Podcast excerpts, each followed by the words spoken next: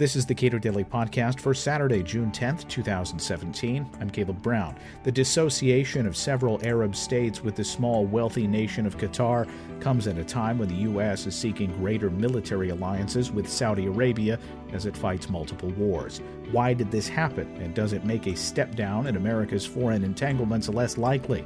Cato Institute research fellow Emma Ashford comments. The relationship between Qatar and Saudi Arabia has been problematic for quite some time. Um, I actually wrote a, a, policy analysis for Cato a couple of years back in which I talked about Saudi and Qatari involvement in the Syrian civil war.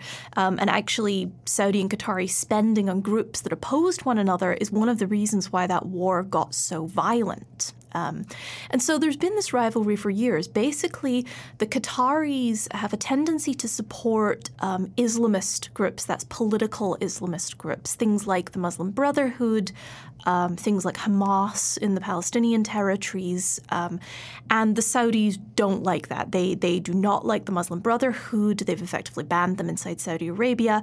And they worry about those kind of groups gaining more traction in the Gulf. So this is very much a political disagreement based on which side in regional political struggles each country aligns with.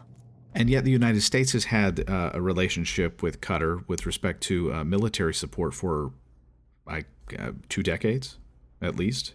To some extent, actually, Qatar's relationship with the US uh, was something of, of, a trump card for the Qataris. Um, they used to be very dependent on Saudi Arabia, followed Saudi foreign policy all the time.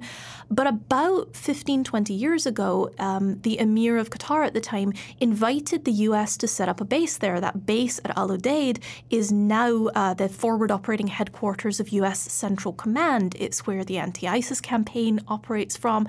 And and so the Qataris basically see the large US base on their territory, you know, eight, 10,000 US troops at any given time, as, as kind of a guarantee. They think that the US won't back the Saudis against them so long as they're doing us this favor, a favor that many regional states wouldn't be willing to do.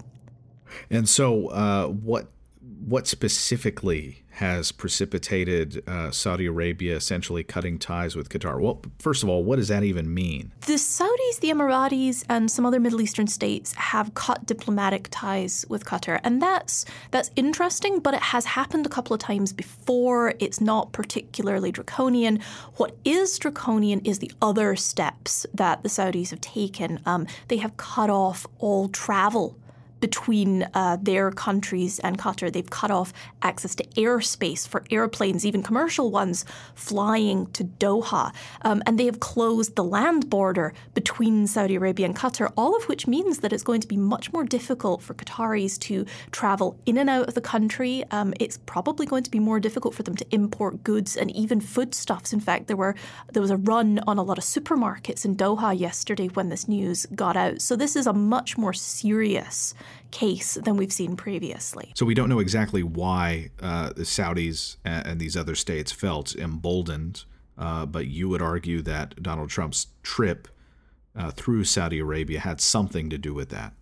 There's no obvious precipitating incident here. About the closest that we can find is that Qatar recently concluded a um, hostage deal to repatriate some of its uh, royal family that was kidnapped in Iraq while they were hunting there, apparently. Um, and so, in doing so, Qatar paid a ransom to various Shia groups associated with Iran. And that's what the Saudis are saying is the main reason for this that and Qatari backing for extremists. Um, but that's been going on for years. Um, and so the only other obvious cause of this happening right now is Donald Trump's um, very successful, from the Saudi point of view, trip to Saudi Arabia a couple of weeks ago. And, and actually, uh, the president himself has come out and tweeted uh, just this morning that uh, he actually supports the Saudi actions. This is something that would have been fairly unthinkable in any previous administration. So, how does this change the U.S. relationship with uh, Qatar? Well, I think the reaction of different parts of the U.S. government has been fairly uh, instructive here. We've seen uh, Secretary of State Rex Tillerson yesterday when this all started to blow up. Uh, he said, you know, the U.S. would, would step in and help to mediate between the parties in this dispute. Uh, U.S. Central Command itself, uh, which is forward based in Qatar, has said we take no side in this dispute. But then the president turned around and tweeted that he supported Saudi Arabia. And so the U.S. doesn't really seem to have a coherent policy on this issue, on this dispute, and particularly given how many US service members are located in Qatar at present, that's a very worrying stance. There doesn't appear to have been any thought put into how this support for one side in what is effectively a regional dispute is going to impact US policies in the region or indeed US service members stationed in the region. So, how does uh, Qatar support extremists. You mentioned the Muslim Brotherhood. Uh, do they have any ties to uh, people who are now with ISIS? So, the Muslim Brotherhood uh, is more of a political Islamist movement, um, and there are plenty of places where they're active. Uh, in various Middle Eastern conflicts, but not so much in the conflict in Syria, and they're certainly not on the same side as, as ISIS. During the earlier stages of the war in Syria, Qatar poured a lot of money and arms into that conflict. Now, they never directly funded or armed ISIS, but some of those weapons found their way into the hands of people that later joined ISIS. Qatari private citizens have also contributed to a variety of extremist groups, things like Al Qaeda or ISIS over the years. And indeed, one of the main conflicts between Qatar and the US over the years has been the fact that Qatar does not crack down on terrorist financing by its own citizens to the extent we would like them to do. Where does uh, Qatar's money come from? Qatar is one of the world's um, most productive natural gas exporters. Um, in fact, they, they export such large quantities of natural gas that many countries in the world are almost entirely dependent on them. For example, I think about 30%, 35% of China's liquefied natural gas imports comes from Qatar alone. And this has made the kingdom just extraordinarily wealthy.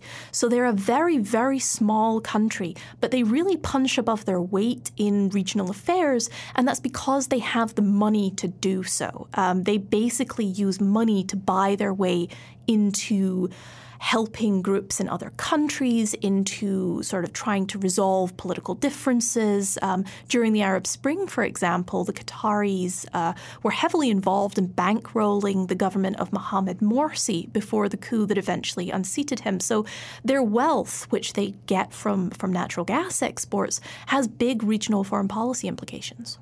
As we've discussed before, uh, Donald Trump appeared to be much friendlier with uh, the Saudis than he was with uh, members of NATO, of which, of course, you, the United States is a member.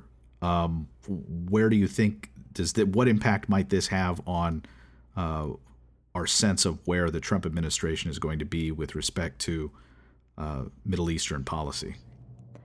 This seems to be another another data point that suggests that the Trump administration really is wholeheartedly embracing a Saudi vision of regional security. Um, they're not looking at regional politics and saying, well, we'll work with the Saudis on some issues, but on others we don't agree with them. Um, instead, they very much, Trump himself particularly, very much seems to just be accepting what the Saudis tell him about regional politics, about extremist financing, and saying whatever they want to do about it, that's fine. And, and so this incident um, really highlights some of the flaws with that. Uh, Trump has come out and said that he supports supports what the Saudis are doing, he doesn't seem to be considering the problems that this is going to cause for, say, the campaign against ISIS, which is largely being flown out of this base in Qatar. And so this is just another situation where Trump's Middle East policy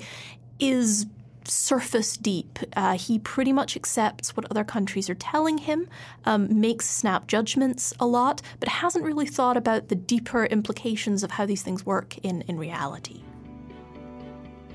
Emma Ashford is a research fellow at the Cato Institute. Subscribe to and rate the Cato Daily Podcast at iTunes and Google Play, and follow us on Twitter at Cato Podcast.